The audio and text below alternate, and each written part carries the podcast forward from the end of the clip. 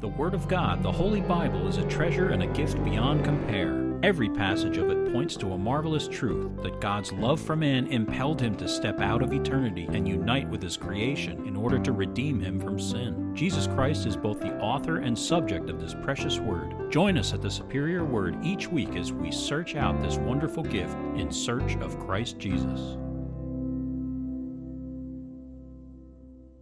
Psalm 94 O Lord God, to whom vengeance belongs, O God, to whom vengeance belongs, shine forth. Rise up, O Judge of the earth, render punishment to the proud. Lord, how long will the wicked, how long will the wicked triumph? They utter speech and speak insolent things. All the workers of iniquity boast in themselves. They break in pieces your people, O Lord, and afflict your heritage. They slay the widow and the stranger and murder the fatherless. Yet they say, The Lord does not see, nor does the God of Jacob understand. Understand, you senseless among the people, and you fools, when will you be wise? He who planted the ear, shall he not hear? He who formed the eye, shall he not see? He who instructs the nations, shall he not correct? He who teaches a man knowledge, the Lord knows the thoughts of man, that they are futile. Blessed is the man whom you instruct, O Lord, and teach out of your law, that you may give him rest from the days of adversity, until the pit is dug for the wicked. For the Lord will not cast off his people, nor will he forsake his inheritance. But judgment will return to righteousness, and all the upright in heart will follow it. Who will rise up for me against the evildoers?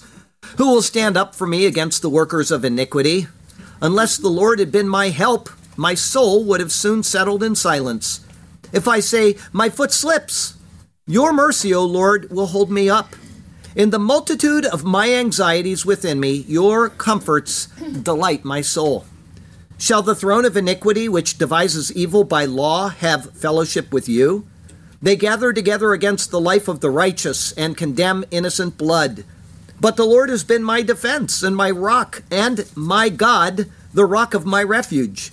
He has brought on them their own iniquity and shall cut them off in their own wickedness. The Lord our God shall cut them off. Good stuff. Yeah, the world we're facing right now is kind of a, a dark world, and we think, when is this ever going to end? Yes. Believe me, it will. The Lord will take care of it.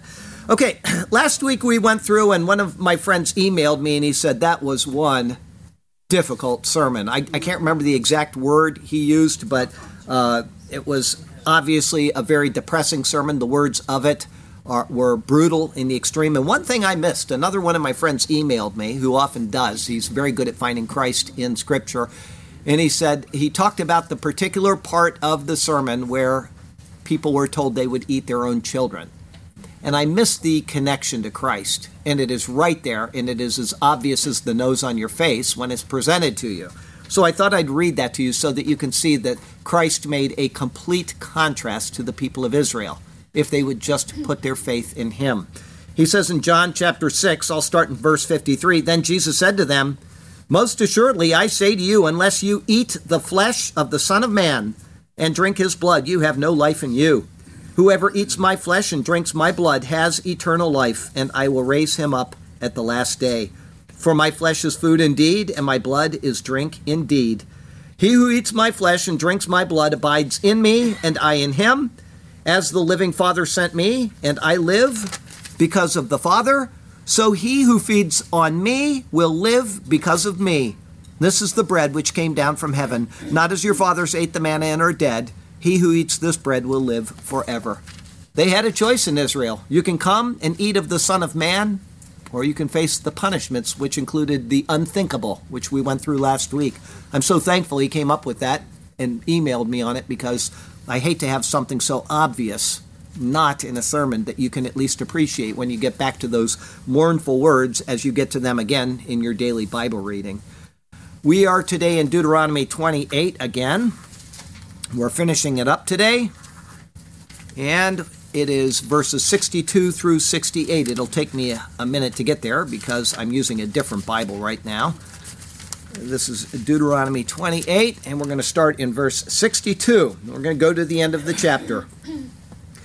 You shall be left few in number, whereas you were as the stars of heaven in multitude, because you would not obey the voice of the Lord your God. And it shall be that just as the Lord rejoiced over you to do you good and multiply you, so the Lord will rejoice over you to destroy you and bring you to nothing. And you shall be plucked from the face of the land which you go to possess. Then the Lord will scatter you among all peoples from one end of the earth to the other, and there you shall serve other gods which neither you nor your fathers have known, wood and stone. And among those nations you shall find no rest, nor shall the sole of your foot have a resting place. But there the Lord will give you a trembling heart, failing eyes, and anguish of soul. Your life shall hang in doubt before you. You shall fear day and night and have no assurance of life. In the morning you shall say, Oh, that it were evening. And at evening you shall say, Oh, that it were morning because of the fear which terrifies your heart, and because of the sight which your eyes see. And the Lord will take you back to Egypt in ships, by the way of which I said to you, You shall never see it again. And there you shall be offered for sale to your enemies as male and female slaves, but no one will buy you. This is the Blessings and the Curses, Part 7. In 2003, I went on a trip to Israel with my mom. We were together with Zola Levitt Ministries. Zola was a Messianic Jew and had been on about 70 tour groups by the time we went with him. And because of this, he had things pretty tightened up as to how to make the trip enjoyable what to see, what not to see, and so on. We enjoyed everything from Dan to Beersheba, down to Eilat, and over to Petra and Jordan. While in Jerusalem, there were many nice sights to see. It was during the Second Intifada, and people thought we were stupid for going. While in Jerusalem, we had lunch on a hill overlooking the city. I fell asleep on the grass, and Zola took a photo of me napping with the city in the distance. That made the cover of his next month's publication. It was a selling point for those who might have thought you could get shot while touring Israel. That just wasn't likely. While in Jerusalem, Zola took us to Yad Vashem, the Holocaust Memorial on Mount Herzl, which is the Mount of Remembrance. It was certainly a moving place to be, and they made sure that all who went through it would feel that way. Israel wants the world to never forget what happened to them, but Israel has yet to acknowledge why those things happened to them. Our text verse comes from Jeremiah 32. Now, therefore, Thus says the Lord, the God of Israel, concerning this city of which you say, It shall be delivered into the hand of the king of Babylon by the sword, by the famine, and by the pestilence. Behold, I will gather them out of all countries where I have driven them in my anger, in my fury, and in great wrath. I will bring them back to this place, and I will cause them to dwell safely. They shall be my people, and I will be their God. Then I will give them one heart and one way, that they may fear me forever for the good of them and their children after them. And I will make an everlasting covenant with them, that I will not turn away from doing them good, but I will put my fear in their hearts, so that they will not depart from me. Yes, I will rejoice over them to do them good, and I will assuredly plant them in this land with all my heart, with all my soul. A Jewish guy that a friend of mine knows watched some of the sermons I have done. Eventually, he told her, I will never watch one of his sermons again. He said that I blamed Israel for what happened to them in the Holocaust. I've never directly said that, but I have implied it many times. They don't need my opinion on this. All they need to do is read Leviticus 26, where the Lord speaks in the first person, or Deuteronomy 28, where Moses speaks of the Lord in the third person, to know that if they had been obedient to the Lord, None of the woes of their past would have come upon them, none of them, including the Holocaust. When mom and I walked out of Yad Vashem, I turned to her and I said, The only thing that is missing in this place is a copy of Deuteronomy 28 posted in every language where the Jews were driven to. As sad as the Holocaust was, it was a self inflicted wound for having rejected the Lord their God. It is true that man certainly took things too far, just as the Babylonians did millennia earlier, but there would have been no first exile nor a second exile along with the resulting punishments if Israel had done what the Lord expected of them. And sadly, what happened to them in the Holocaust will be overshadowed by what the Word says is still to come upon them. If you want to know what I mean, your next reading assignment is Zechariah 13, verse 8. But good news immediately follows that coming in Zechariah 13, verse 9. The blessings and the curses. Israel was given the choice. It was carefully laid out for them in advance, and everything that Moses prophesied has come to pass. And it is all because they failed to know the time of their visitation. The terrible woes to come upon Israel, as prophesied in Deuteronomy 28, will be completed in our sermon today. But the terrible woes to come upon Israel will continue into the future until that day when they, as a nation, finally call out to Jesus, Blessed is he who comes in the name of the Lord. Certain truths, such as these, are to be found in his superior word. And so let us turn to that precious word once again. And may God speak to us through his word today and may his glorious name ever be praised. I've got just two thoughts for you today. The first is to destroy you and to bring you to nothing. It is verses 62 and 63.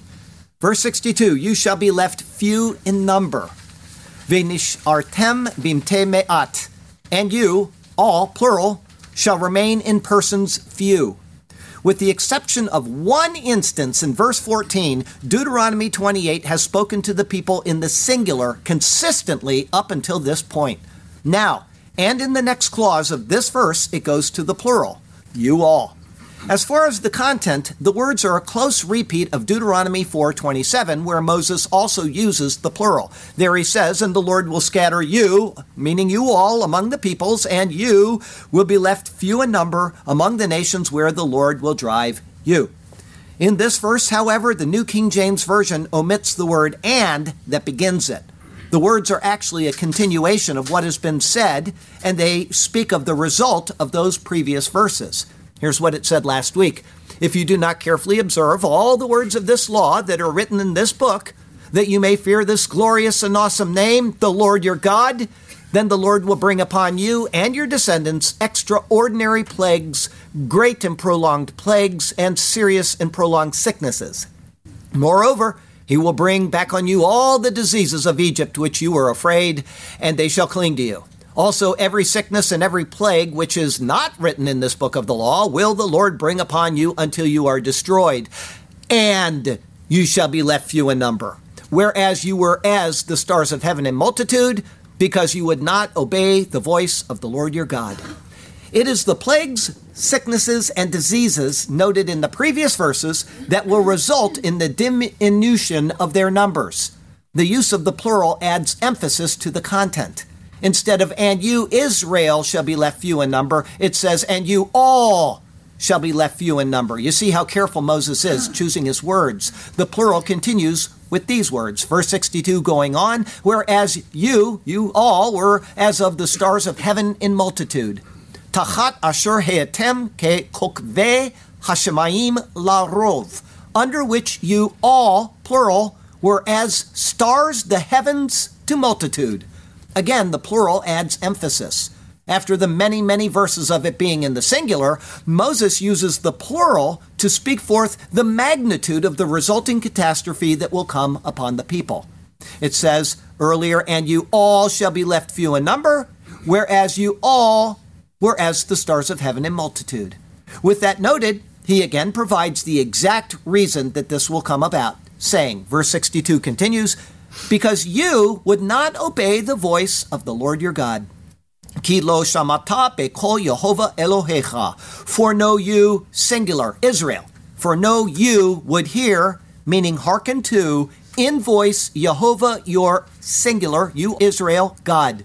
In essence, Moses is calling down the collective curse upon the people, both as individuals and as a nation. The two are essentially inseparable. If America is to be judged for its wrongdoing, all of the people will suffer. It is not as if the Lord will separate the faithful from the unfaithful when the nuke detonates over New York City or when the plague falls upon the land. Rather, all will participate in the tragedy of the events. With this stated, we cannot go far from the truth that Jesus came to take Israel's punishment upon himself. The nation transgressed, and yet the punishment of the sins of Israel could, ostensibly, have been carried by him. This would include the sins of each person and the sins of the nation collectively. In relation to him, each person who accepts him, we'll say Peter or Paul, for example, is forgiven. But the guilt of the nation remains. If you're following in the Acts commentaries right now, you can see that very clearly. The guilt of the nation remains, even though Peter is saved, Paul is saved, and anybody else that comes to Christ is saved. Hence, exile and punishment came upon all. The idea of being few in number is probably twofold in significance. First, it is that there will be but a few left in the land at any given time, but also that the whole will be reduced to a few as well. As far as the first premise, during the Babylonian exile, that is recorded in Jeremiah 39:10. But Nebuzaradan, the captain of the guard, left in the land of Judah the poor people, who had nothing, and gave them vineyards and fields at the same time. It is also true of the number who were exiled. The total of Israel was reduced to a tiny number compared to those who were, as it said in 1 Kings 4 at the time of Solomon. Judah and Israel were as numerous as the sand by the sea in multitude, eating and drinking and rejoicing. So Solomon reigned over all kingdoms, from the river to the land of the Philistines, as far as the border of Egypt. They brought tribute and served Solomon all the days of his life. Whether the term stars of the heavens or the term sand by the sea, the number was immense. Eventually, through war, pestilence, and exile, the number was reduced to a paltry few souls. The same is true at the time of the Roman exile. After the Babylonian exile, the people returned to the land and they grew in number once again. However, John Gill notes the sad details of their reduction in number when the Romans came. He says, How much they were reduced by the Romans will appear by the accounts Josephus gives of those that were slain and made prisoners by them. He says there were 1,100,000 slain at the siege of Jerusalem and by the war, and 97,000 made prisoners. And it is computed that 1,240,490 were destroyed in Jerusalem and other parts of the nation. And it is also said by their historian that of those that were transported from Jerusalem and other parts of Palestine into Spain, scarce a thousandth part remained and that an infinite number were slain in France and Germany, and though their number equaled those that came out of Egypt, yet scarce 5,000 of them were left. This is how it was, and this is how it continues to be for Israel. The people belong to the whole, and the many will collectively be reduced within the nation until the nation collectively turns to Christ. This will remain unchanged. With that understood, Moses continues with the words of tragedy. Verse 63 And it shall be that just as the Lord rejoiced over you, Vehaya ka'asher sas Yehovah Alechem, and it shall be according to which has delighted over you, plural.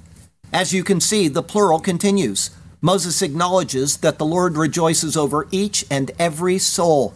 It is as if the Lord looks down from heaven and sees the masses and rejoices over them all together and individually at the same time. In this, Moses introduces a new word, sus. It means to be glad, rejoice, make mirth, and so on. There is the sense of gladness in the Lord that is being delightfully expressed, which is, verse 63 continues, to do you good and multiply you. Lehativ etchem uleharbot etchem, to do good you all and to multiply you all. In the obedience of the nation, the Lord rejoices to do good to all of the people individually. One can almost see Moses raising his hands and sweeping them across the people, and then pointing at individuals in rapid succession. This is what the Lord will do for you all you, you, you, you, and you over there as well. However, in their disobedience, another course will be set for them. Verse 63 going on so that the Lord will rejoice over you to destroy you and bring you to nothing. Ken yasis Yehovah Elachem leha'abid etchem ulehashmid etchem. Thus will delight Jehovah over you all to cause to perish you all and to destroy you all. The contrast is complete. Jehovah delighted to do you good and to multiply you when you were faithful. Just so, Jehovah will delight over you to cause you to perish and to destroy you when you are faithless. Of this verse, John Lange rightly says it is a bold anthropomorphic figure, but spoken from the profoundest view of the truth since righteousness on the basis of His holiness, as His mercy according to His love, is in full accordance with the nature of God. As He is glorious, so also He is fearful. This is now the seventh and final use of the word shamad, or destroyed, that is found in Deuteronomy 28. It will continue to be seen in Scripture, but repeating the word seven times brings its own sense of completeness and finality to the words. As we have seen, and it is now repeated, this doesn't mean to destroy utterly. Israel continued to exist, and they continue to exist. But the people have been destroyed along the way. Though using different words to express the thought, what is stated here is certainly reflective of what it said about Jesus Christ in Isaiah chapter 53. The Lord delighted to bring his destruction upon Israel, but it also pleased the Lord to do so in Christ in their stead. It says there, Yet it pleased the Lord to bruise him. He has put him to grief. When you make his soul an offering for sin, he shall see his seed, he shall prolong his days, and the pleasure of the Lord shall prosper in his hand. God in Christ was willing to take what Israel rightly deserved upon himself in order to redeem them from their transgressions that were committed under the law. However, as for Israel and their destruction, Moses next says, verse 63 continues, and you shall be plucked from off the land which you go to possess. The words now go from the plural back to the singular. And you all, plural, shall be plucked from off the land which you, Israel, singular, go to possess. Here it more appropriately reads, the ground. Those who come to Canaan would go in to possess their own plot, but like a tree being pulled up so would those who once went to sink down their roots. And this is a new word, nasak. It means to destroy, pluck, or uproot, coming from a root meaning to tear away. It will be used once by David in Psalm 52, and then only two more times by Solomon in the Proverbs. So, literally, was this fulfilled that John Gill records these words as a part of the historical record of the Jews. Here's what he says the Emperor Adrian, to prevent their insurrections and rebellions, which had given him a great deal of trouble, ordered by an edict that no Jew should come into Jerusalem nor into the land of Judea or be seen in it, which is observed by several writers, but which means the country was cleared of them. In later times, some of them did get hither again, but they were but few. Benjamin of Tudela, a Jew of the 12th century, traveled into several parts of the world in quest of his countrymen, and particularly into Judea, and his view was to magnify his people. And yet owns he found at Jerusalem only 200 persons whose employment was dyeing wool and dwelt in a corner of the town under the Tower of David, and but 12 at Bethlehem, 3 in Mareshah, at Shunem, indeed 300, not at Gilead, two at Nov, who were dyers, three at Ramah, one at Joppa, none at Japhne, where had been a famous academy, none at Ashdod, and at Tiberias about 50. And our countryman Sandys, who traveled into Judea in the 17th century, says, Here be some Jews, yet inherit they no part of the land, but in their own country do live as aliens.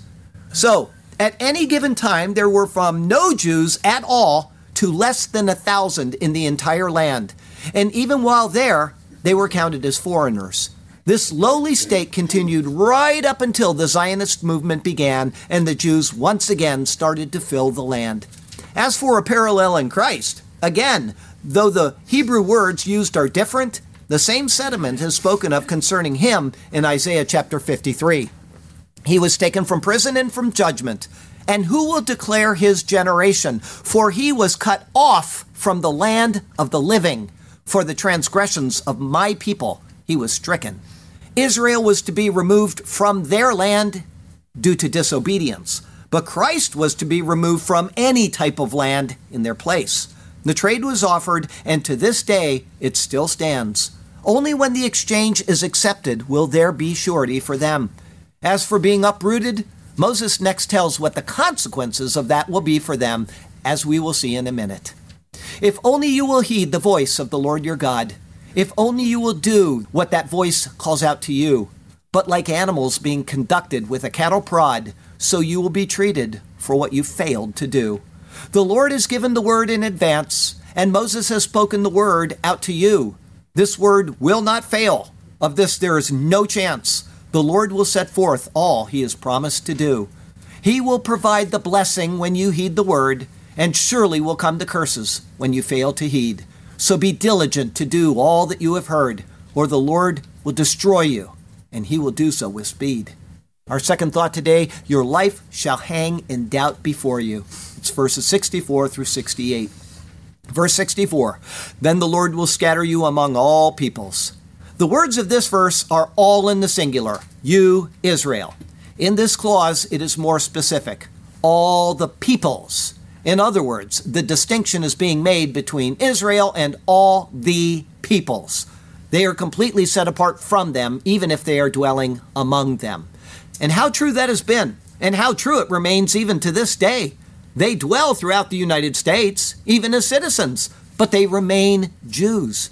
Such is true wherever they have gone. They have stubbornly held on to their identity, not only among all the people, but throughout the millennia among all the peoples. Even, verse 64 continues, from one end of the earth to the other.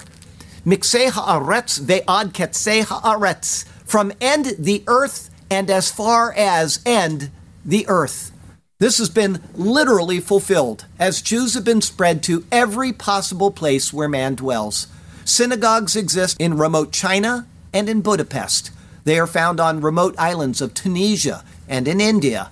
They are found as far north as Fairbanks, Alaska, and Trondheim in Norway, and they are found as far south as Dunedin in New Zealand. Jews have been dispersed like the dust blown off of the Sahara Desert, encompassing the world and just as easily removed once again and scattered further still. It is without controversy that the prophecy of Moses, as he sat in the plains of Moab near the Jordan River, has been literally fulfilled. Looking at it in this light, and considering that it was spoken concerning Israel's disobedience, it is actually a mark of shame upon them, rather than something to be boasted of. Consider the parallel noted in the previous verse. Like Israel being removed from the land which typifies life, Christ was removed from the land of the living. The parallel continues in that Israel was prophesied to be returned to their land, just as it was prophesied that Christ would return from that place where no one could have ever imagined anyone would ever return from again. Moses, in just two more chapters, shows that it would be the same for Israel. Now it shall come to pass, when all these things come upon you, the blessing and the curse, which I have set before you, and you call them to mind among the nations where the Lord your God drives you, and you return to the Lord your God and obey his voice, according to all that I command you today, you and your children, with all your heart and with all your soul, that the Lord your God will bring you back from captivity and have compassion on you and gather you again from all the nations where the Lord your God has scattered you. And if any of you are driven out to the farthest parts under heaven, from there the Lord your God will gather you, and from there he will bring you. Then the Lord your God will bring you to the land which your fathers possessed, and you shall possess it. He will prosper you and multiply you more than your fathers and the Lord your God will circumcise your heart and the heart of your descendants to love the Lord your God with all your heart and with all your soul, that you may live. Likewise, Isaiah, in the same passage where he spoke of Christ's death, also spoke of Christ's return from death. After the anguish of his soul, he will see the light of life and be satisfied. By his knowledge, my righteous servant will justify many, and he will bear their iniquities. That's Isaiah 53:11 from the BSB. Even from the remotest parts of the world, the Lord has and continues to bring the people back to the land where they may live. And just so, Christ was brought back from the remotest place a human could imagine going. back to the land where he may live. As for Israel in their land of exile, Moses tells them of their state in such places. Verse 64 continues, And there you shall serve other gods. Some scholars say this can't be confirmed. They haven't looked very closely. The words Elohim Acharim, or gods other, mean any god other than the Lord God. If they were serving the Lord God, they wouldn't be in exile. Moses then further defines what he means by saying, verse 64 going on, which neither you nor your fathers have known. This is obviously referring to serving the Lord God. Even though Israel in the land served innumerable gods other than the Lord, causing them to be exiled, this is not referring to them. It is referring to any gods out among the nations that the Jews have served. Today, if you go into many Jewish homes, you'll find statues of Buddha and Krishna and other gods. Of these and many others, they are, verse 64 continues, wood and stone. Along with all of the other false gods the Jews have served around the world, John Gill tells of the false gods of Roman Catholicism that they have gone after. Listen to this. The author of the history of their calamities and sufferings owns this. Multitudes, he says, in Spain and Portugal forsook the law of Moses and joined the papists, pretending at least to be of their religion. He makes mention of 16,000 at one time, and some, he say, that were driven out of Spain came into Italy, where the young men pressed with famine could not bear it, and changed their religion and began to worship images that they might have to satisfy their hunger. And the papists used to go about with a crucifix in one hand and a piece of bread in the other, promising the bread to those that would worship the crucifix. And so many famishing persons forsook the law of Moses and mixed with them, and to this day the convents of monks and nuns in Spain are full of them, and most of their canons, inquisitors, and bishops are Jews. In this, there is a complete contrast to Jesus in his exile from the land of the living. The book of Jonah, while he was in the belly of the fish, prophetically refers to the time when Christ was in the tomb. In that state, it says this Out of the belly of Sheol I cried. Now, if you don't know the parallel, go watch the Jonah sermons and you will see it. It's very clear. The time in the belly of the fish is Christ's time in the tomb. Just so you can remember that, go watch those sermons. Out of the belly of Sheol I cried and you heard my voice. For you cast me into the deep, into the heart of the seas, and the flood surrounded me. All your billows and your waves passed over me. Then I said, I have been cast out of your sight. Yet I will look again toward your holy temple. The waters surrounded me, even to my soul. The deep closed around me. Weeds were wrapped around my head. I went down to the moorings of the mountains. The earth with its bars closed behind me forever. Yet you have brought up my life from the pit. O Lord my God, when my soul fainted within me, I remembered the Lord, and my prayer went up to you, into your holy temple. Those who regard worthless idols forsake their own mercy. But I will sacrifice to you with the voice of thanksgiving. I will pay what I have vowed. Salvation is of the Lord. In death and through death, in exile from the land of the living, Christ remained faithful to the Lord God. The wood and stone the Jews have served have no life. They cannot sense anything. As such, they cannot hear prayer and they cannot deliver from the place of distress. But the Lord God, whom Christ remained faithful to, can hear, and he did deliver. The contrast is complete.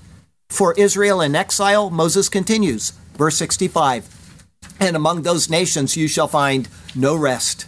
The words of this verse are all in the singular, you, Israel.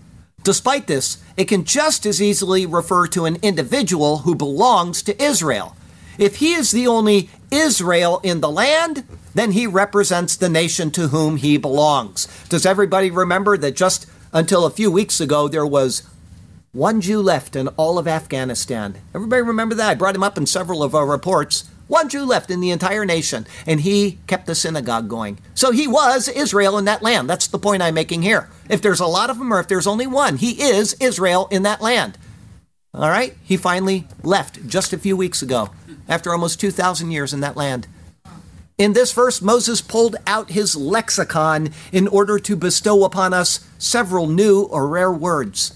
The first is raga, It is a verb meaning to disturb. Thus, it is used figuratively to signify settling. Israel would remain unsettled anywhere they went. They would always be in a state of being upheaved and moved along. When I was young, we used to go on vacation to a remote part of Massachusetts. There was a Jewish couple that lived there. Mom, do you remember their name? Dad, I know he does. Anybody remember their name for my family? Okay, he does. This Jewish couple lived there. When I was with my aunt driving one day, she saw them walking down the road and she said twice they had to get up and leave the food on the table and flee for their lives. This is the idea of the words Moses now gives. It was literally fulfilled in that old couple on the mountain. Moses next says, verse 65 continues, Nor shall the sole of your foot have a resting place. Here Moses uses a word, manoach, seen only once so far in Genesis 8, verse 9, where it says, But the dove found no resting place for the sole of her foot. It is exactingly translated, resting place. Wherever Israel's foot comes down, it will be as if there is a thorn or hot coals there, prodding it to move along hurriedly. Along with that, Moses says, verse 65 going on, But there the Lord will give you a trembling heart, failing eyes, and anguish of soul. Rather than but, the word simply says and. There will be no resting place for the sole of the foot. And along with that would come added calamities. Of them, Moses introduces three very rare words. The first is ragaz. It is an adjective occurring only this once. It comes from the verb ragaz, meaning to quake or to tremble. Thus, trembling heart is correct. There would never cease to be a time when the heart wouldn't feel as if it might simply explode from the fear of the moment or from the constant motion of the foot. Next, he uses the word kilayon. It is a noun signifying pining or failing. It is found only here and in Isaiah 10, verse 22. The idea is probably that the eyes would become weak from looking for a spot to rest or looking for the salvation of a Messiah, not realizing that the Messiah had already come and they had rejected him. Along with that, Moses uses the word de'avon. It is a noun found only here, meaning faintness or languishing. Combined with the word nefesh or soul, it means that the very force which impels the person would be so worn out that there would be no desire to even continue on. It is the weariness of the person that would choose death if it would just come and end the misery. The words here are not unlike those that the Lord spoke forth in Leviticus 26. Here the Lord said, As for those of you who are left, I will make their hearts so fearful in the lands of their enemies that the sound of a wind-blown leaf will put them to flight. They will run as though fleeing from the sword, and they will fall, even though no one is pursuing them. Israel is the transgressor. It is he who failed to honor and serve the Lord, and his soul suffered because of his failings. But the Lord had come to take away their sin. While they were looking for a hero to exalt them among the nations, he came to restore them to his Father. Instead of being exalted among the nations, they were abased among them, and they remained in their sin. But Christ came to refresh their souls through the pouring out of his own for them. He shall see the labor of his soul and be satisfied. By his knowledge, my righteous servant shall justify many, for he shall bear their iniquities. Therefore, I will divide him a portion with the great, and he shall divide the spoil with the strong. Because he poured out his soul unto death, and he was numbered with the transgressors, and he bore the sin of many and made intercession for the transgressors. Verse 66 Your life shall hang in doubt before you. Vehayu teluim lecha mineged, and will become your life hang to you from before. Again, Moses introduces a new word, tala. It is a verb meaning to hang. It is found only here and in Hosea 11, verse 7. Figuratively, it signifies uncertainty. The words are obvious when considered. It will be as if nothing can be trusted from moment to moment. Each moment is one of doubt, and the next will be as well. No matter what one attempts in order to provide a state of constancy, there will always be nothing but fear of life. This state will then continue 24 hours a day. Verse 66 going on, you shall fear day and night and have no assurance of life. Upachadta lela veyomam velo ta'amin bechayecha. And you shall fear night and day, and know you have assurance in life. Another new word is given, pachad. It is a verb meaning to dread. These words further define the previous clause. The life of Israel hangs before it in doubt. As such, there is dread at all times, throughout the night and throughout the day. There is never a time when life will seem secure. It is as if the entire nation is a soldier on a battlefield with bombs falling nearby constantly. There is never a moment where the fear of the next one maybe being it is over. Life, its continuance, has no foothold or surety at all. The sword of Damocles is always present. Of this verse, Martin Luther says, I have never seen a passage which describes more clearly the misery of a guilty conscience in words and thoughts so fitting and appropriate. For this is just the way in which a man is affected, who knows that God is offended, for example, who is harassed with the consciousness of sin. This is a right analogy, and it calls into focus the words of the first clause Your life shall hang in doubt before you. Israel rejected Christ, the crucified Savior. The knowledge of this event is known to them, and somewhere in the back of their minds, they have pieced it together. They understand the symbolism of their writings, and the thought of their sin before God lingers because their sin hung before them on a cross. If only they will acknowledge it.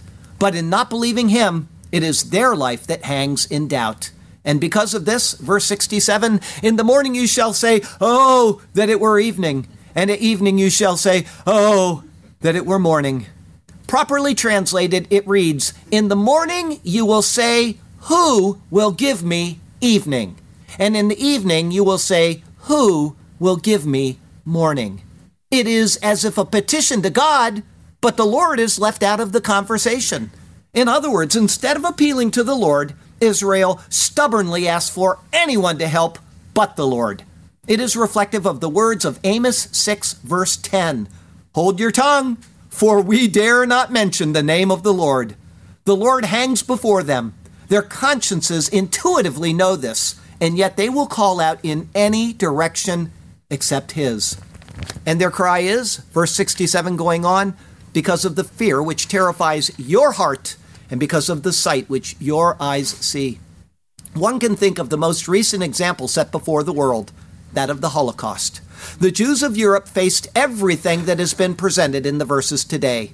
They begged for day during the night, and they begged for night during the day. The things they experienced brought them dread in their hearts, and what they saw brought terror to their eyes.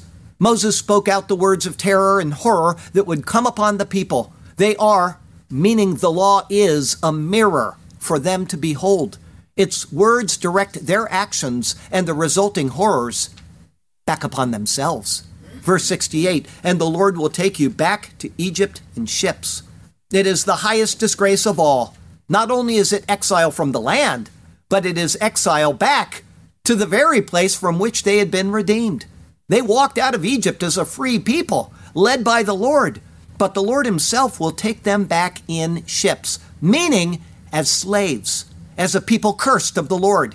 And this will be, verse 68 continues, by the way of which I said to you, you shall never see it again.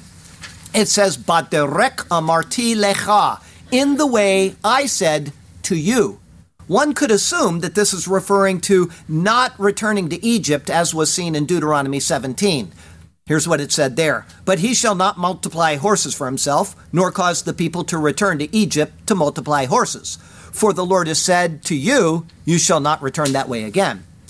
However, I would argue that this is speaking not of actually returning to Egypt, it is speaking of the state of slavery. Rather than, You shall not return that way again, meaning going back to Egypt, Moses now speaks of the way, saying, You shall never see it again. Israel is being returned to something by the Lord, and it is in ships. Thus, they are bound as slaves. As real slaves, according to Josephus, this was fulfilled under Titus. But without the law and without Christ, this has also spiritually been fulfilled in Israel. The law gave them the Day of Atonement. Christ is the fulfillment of that. Outside of the land and without Christ, there is no atonement. And thus the people are literally slaves to sin. Here's what Jesus said about that. And then Jesus said to those Jews who believed him, If you abide in my word, you are my disciples indeed, and you shall know the truth, and the truth shall make you free. They answered him, We are Abraham's descendants, and have never been in bondage to anyone. How can you say you will be made free? Jesus answered them, Most assuredly I say to you, whoever commits sin is a slave of sin, and a slave does not abide in the house forever, but a son abides forever. Therefore, if the Son makes you free, you shall be free indeed. This is what is being conveyed. Egypt is only a type of the true bondage that man suffers under, the bondage of sin. As for the literal fulfillment of this, Moses next says, verse 68 finishes with, And there you shall be offered for sale to your enemies, as male and female slaves. But no one will buy you. The translation is incorrect. It says, And you shall sell yourselves there. It is in the plural, and it is the action of the people themselves. In other words, it is a petition to be sold into bondage just so that they could have a master over them in order to eat and have a place to sleep. But it says that for Israel, ve'en kone, and no buying. For their physical bodies, none would be interested. And for their spiritual selves, there is none to redeem. They had rejected the Lord, and because of their sin, the devil is their owner.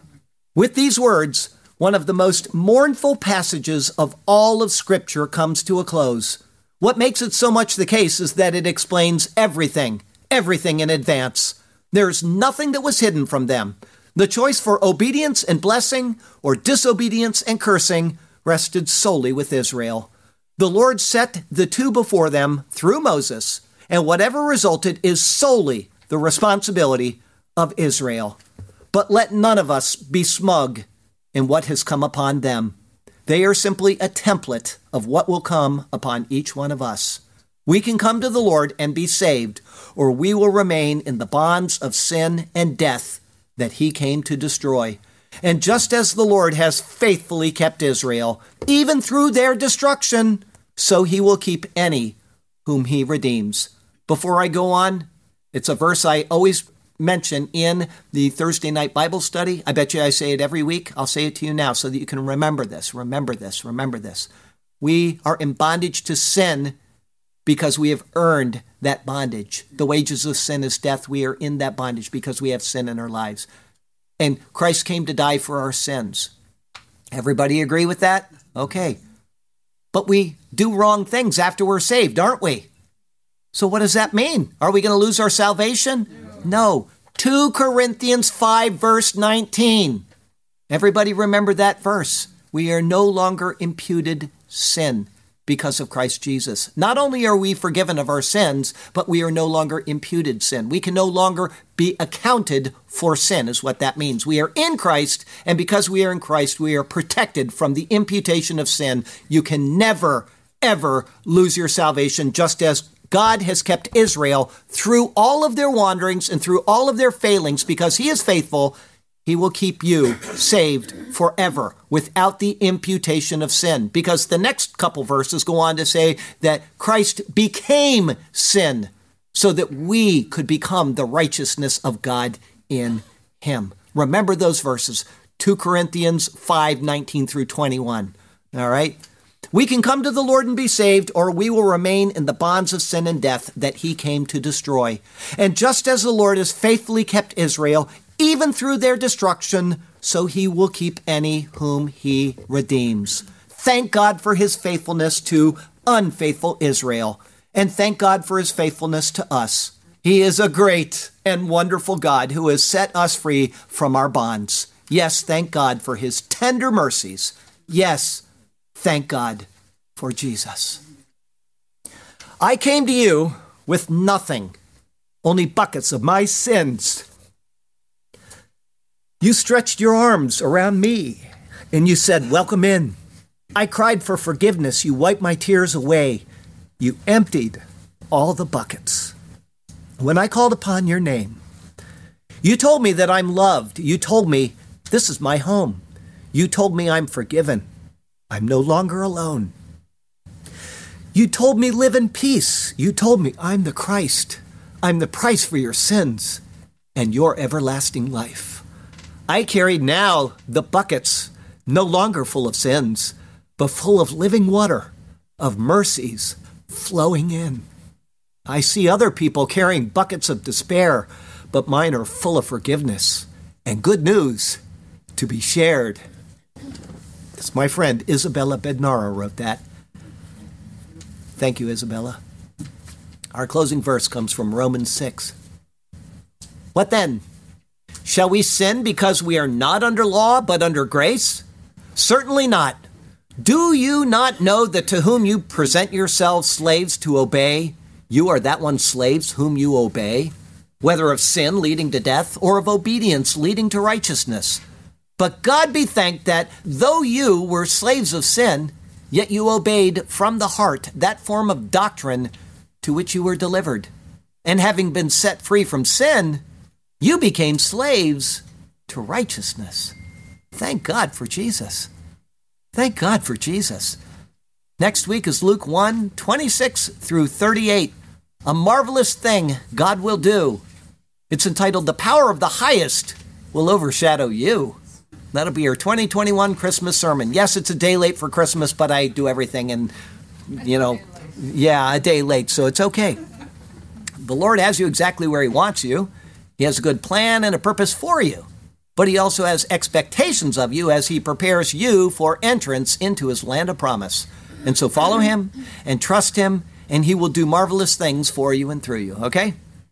All right, now, I have a question to ask you, and I've got a special gift to give you if you get this. And I was asked, please don't make the question too hard so that nobody gets it, and please make the question easy enough where somebody will get it. And that's hard to do, okay? But I tried. And that was at the request of Claudia, who actually made this. And she wanted whoever gets the question to get this. So she made this from Claudia. Okay, so here we go. We're going to put that back and you have to get this question. I do think that somebody will be able to get it if you just remember your Bible, okay? Yep. Yep. That's encouraging. Okay. What division of the priests was Zechariah, the father of John the Baptist, from?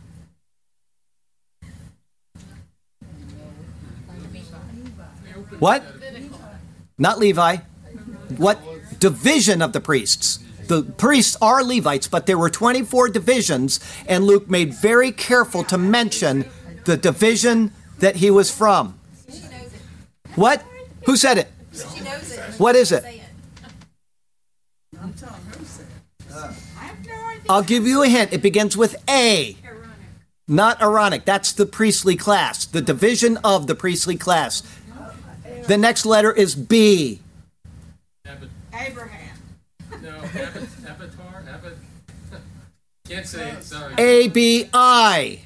Abnormal. Abnormal. Very, I almost said when she said that. I almost said that. No, not Abiathar. That's Old Testament. I mean, this is an Old Testament name. A B I J. Abijah. Okay, you get it. That's it. That took a while. Now that's really important for understanding when Jesus was born. If you know the name Abijah, if you go to that in the New Testament, that will give you all of the information you need to now determine when Jesus was born. Okay? I'll give you two clues. First is it was not on 25 December. The second clue is that 25 December has something important about it. In next week's sermon, we'll talk about it. Okay? So there you go. You get it. It took a while. Claudia, is she still here? Yep. Oh, there you are. Okay, it took a while, but I made it easy for him, didn't I? All right, here we go. We got a poem, and then we're going to have the Lord's Supper. This is entitled The Blessings and the Curses, and it's part seven. You shall be left few in number, whereas you were as of the stars of heaven in multitude, because you would not obey the voice of the Lord your God. Such was your attitude. And it shall be that just as the Lord rejoiced over you, to do you good and multiply you, so to you I address. So the Lord will rejoice over you to destroy you and bring you to nothing, and you shall be plucked from off the land which you go to possess. Then the Lord will scatter you among all peoples, from one end of the earth to the other, so you will dwell alone, and there you shall serve other gods, which neither you nor your fathers have known, wood and stone. And among those nations you shall find no rest nor shall the sole of your foot have a resting place. But there the Lord will give you a trembling heart, failing eyes, and anguish of soul, there in your disgrace. Your life shall hang in doubt before you. You shall fear day and night and have no assurance of life. So I give you this warning. In the morning you shall say, Oh, that it were evening. And at evening you shall say, Oh, that it were morning. Because of the fear which terrifies your heart, so shall it be. And because of the sight which your eyes see. And the Lord will take you back to Egypt in ships, by the way of which I said to you, You shall never see it again. Thus it is true. There you shall be offered for sale to your enemies as male and female slaves, but no one will buy you. Lord God, turn our hearts to be obedient to your word. Give us wisdom to be ever faithful to you. May we carefully heed each thing we have heard. Yes, Lord God, may our hearts be faithful and true. And we shall be content and satisfied in you alone. We will follow you as we sing our songs of praise. Hallelujah. To you, to us, your path you have shown. Hallelujah. We shall sing to you for all of our days. Hallelujah and amen. Heavenly Father, thank you for the many blessings that are found in Christ Jesus. And thank you that He did every single thing. The curses that came upon Israel, He offered or fulfilled in Himself every one of those things in exchange for what they faced if they would have just accepted it. And that is true with us as well, Lord. We're set for the same fate of being cast off from your presence if we do not pay heed. But in Christ there is redemption, and in Christ there is salvation, and in Christ there is glory to come. Thank you for Jesus Christ who, who promises that to us. And Lord, thank you that that is still open to the nation of Israel to this day, and that someday it will come to pass because your word says it will. Thank you for the surety we have in this wonderful word, which provides redemption even for your wayward people, Israel. And it's in Jesus' beautiful name we pray. Amen.